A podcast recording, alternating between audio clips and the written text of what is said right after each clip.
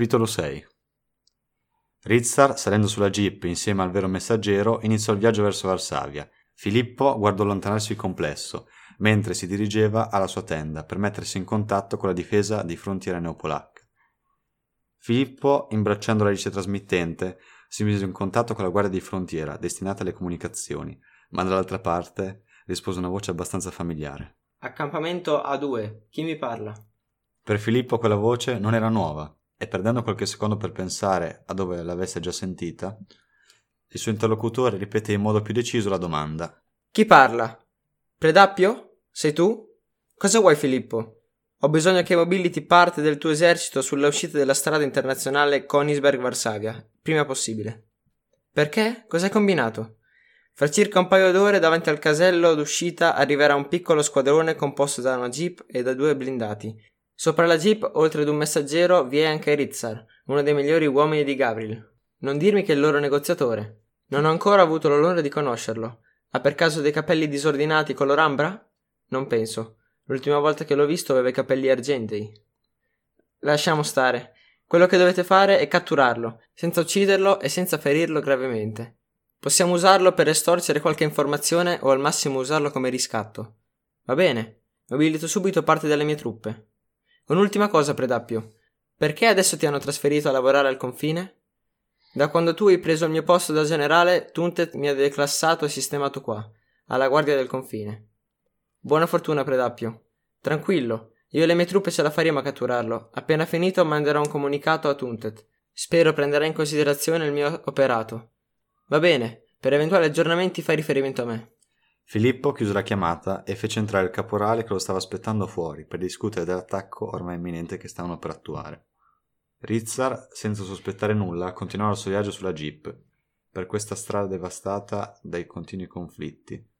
Rizzar notò che più avanti si andava per quella strada, più quest'ultima migliorava di condizioni, visto che si stavano avvicinando a Varsavia. Affacciandosi dal finestrino, completava le numerose corsie dell'internazionale, anche se molte di esse erano ormai impraticabili. Sai che una volta questa strada era il fiore all'occhiello della mobilità neopolacca? La maggior parte delle merci via terra arrivavano da questa strada e circa un terzo dei turisti arrivavano da qui. Tutto questo era ovviamente prima del grande conflitto. Ora, come puoi vedere, parte delle corsie sono inagibili per colpa di tutti questi bombardamenti e oramai da qui non passa mai nessuno. Rizzar si mise a guardare il paesaggio sfregiato dalle battaglie e guardò in faccia il suo interlocutore. Ma quindi tu non sei favore da questa guerra? Ah, per carità. Una guerra che non ha causato altro che povertà e morte, che ci ha causato solo problemi. Guardati attorno, come potrei essere favorevole a tutto ciò? Ma allora perché sei arruolato come messaggero? Non mi sono arruolato, sono stato costretto ad unirmi. Mi avevano dato tre opzioni: o andavo a morire in prima linea nell'esercito di Filippo, o facevo lo schiavo nella corte di quel bastardo di Tuntet, oppure facevo questo lavoro. Ma quindi non consideri Tuntet eh, un buon presidente? Presidente? Quello è un tiranno, un dittatore. Lui è tutto ciò che possa esistere di antidemocratico. Sono entrato nell'esercito sotto minaccia di violenza contro la mia famiglia. L'incolumità dei miei figli e di mia moglie è la mia priorità. Tutto quello che faccio è per la mia famiglia. Anche tu sei stato minacciato? Rizzar, girandosi verso il suo compagno di viaggio, che guidava guardando la strada con espressione vuota, disse Non sono stato obbligato. Non lo faccio né per ricatto né per altro. Sono un volontario. Qual è il motivo che ti ha spinto ad unirti a noi? Il motivo è che non c'è nessun motivo particolare. Potevo farlo, non sapevo cosa fare e sono venuto. L'unico motivo che mi ha spinto è stato il desiderio di colmare il vuoto, il vuoto causato da noia che mi, che mi pervade ormai da diversi anni. Ma adesso che fai parte di questo esercito, questo vuoto si è riempito? disse il messaggero guardando negli occhi Rizzar. No, non ancora. L'aria attorno ai due divenne pesante e si raggelò, causando per svariati minuti un silenzio imbarazzante. Per ovviare a questa situazione, Rizzar disse: Scusa se ti ho messo malinconia. Sono sicuro che tutto andrà per il verso giusto. Il messaggero, facendo un sorrisetto titubante, fece cenno di approvazione col capo e continuò a guidare per quell'interminabile strada. Oramai erano quasi giunti a destinazione, ma non sapevano quello che li stava aspettando. Dove la strada oramai era in condizioni perfette, vigeva un posto di blocco immenso, con il solo ordine di catturare Rizzar. Ai bordi della strada, tra le truppe di terra, vi erano due cannoni ferroviari, montati visibilmente in velocità e capaci di sopportare non più di qualche ricarica. Una decina di carri armati, carichi e pronti al fuoco, cecchini appostati sugli elicotteri, che aspettavano solo l'ordine di predappio. Dei soldati preparati di tutto punto, con armature in grado di resistere alle esplosioni e maschere munite di rilevatori ad infrarossi per evitare una tentata fuga del soggetto tramite l'annebbiamento della zona. Ognuno di loro imbracciava una minigun. Ovviamente nessuno di loro avrebbe sparato un singolo colpo per ferire l'intruso, ma il piano di Predappio consisteva principalmente nell'intimidirlo ed avere una resa pacifica senza vittime. Una voce risuonava dalle retrovie dell'esercito, era quella di Predappio. Abbandonate subito la jeep e non opponete resistenza. In caso contrario... Predappio diede l'ordine ad un carro armato di sparare.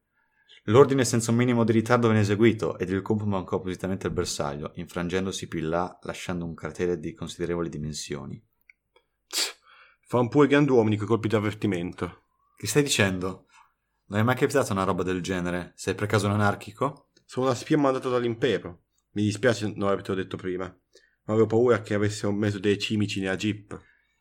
Questa apparente calma fu interrotta da un altro avviso di Predappio. Scendete, questo è un ultimatum. Rizzar seccato uscì dalla jeep, con le mani in alto, ed esordì con un... Eccomi qui, io sono l'uomo che cercate. Due uomini in armatura si avvicinarono a Rizzar.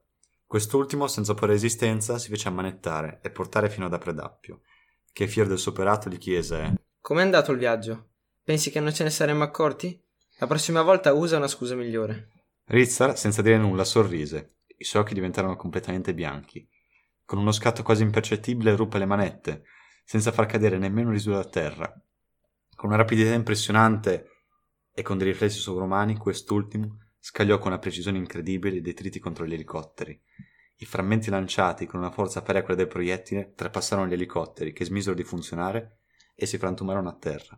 Caddero di peso contro i carri armati sottostanti. E neanche un istante dopo, con una gomitata ad entrambi i lati dietro di sé, spaccò l'armatura dei soldati, sporcandosi la sua divisa di sangue.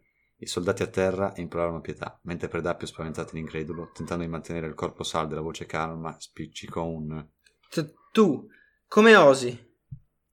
Rizza di tutta risposta gli tirò un calcio nella gamba, così forte che l'osso uscì dal legamento sfracellando il polpaccio. L'ulla di Predappio terrorizzavano il messaggero, rimasto sulla jeep, ed infatti quest'ultimo, tremando, uscì frettolosamente dalla jeep e si mise a correre nella pianura. Fermatelo! Esordì. Le poche truppe rimaste tentarono di sparare contro l'uomo in fuga, ma non avevano ancora fatti i conti con Rizzar, che con la sua incredibile rapidità e prontezza di riflessi, parandosi davanti al messaggero, mentre intercettava i colpi, gli chiese: Se scappi così sicuramente ti prenderanno. Che stai cercando di fare? Di tutta la risposta a quest'ultimo, incredulo della situazione in cui si trovava, cercò velocemente di dare spiegazioni. Prima ti ho parlato di anarchici, ho una mezza idea su dove si potrebbero trovare. Un mio commilitone mi ha parlato di questa fabbrica di armi, qui vicino alla periferia di Varsavia. Credo di sapere di che edificio si tratta, ma ora devo andare. Non posso aspettare oltre, anche se... Rizzar guardò il povero uomo in ginocchio, in lacrime. Sì, la tua famiglia? Filippo sa, loro la uccideranno. Ed io non faccio altro che starmene qui a tentare di scappare. Che razza di uomo farebbe mai una cosa simile?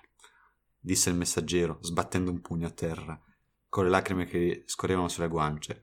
Rizzar strinse il pugno ed aspettando la fine dell'ennesima scarica di proiettili, si precipitò quasi istantaneamente contro i truppe di Pedappio, che con un solo spostamento d'aria fece terrorizzare ed abbandonare le loro posizioni.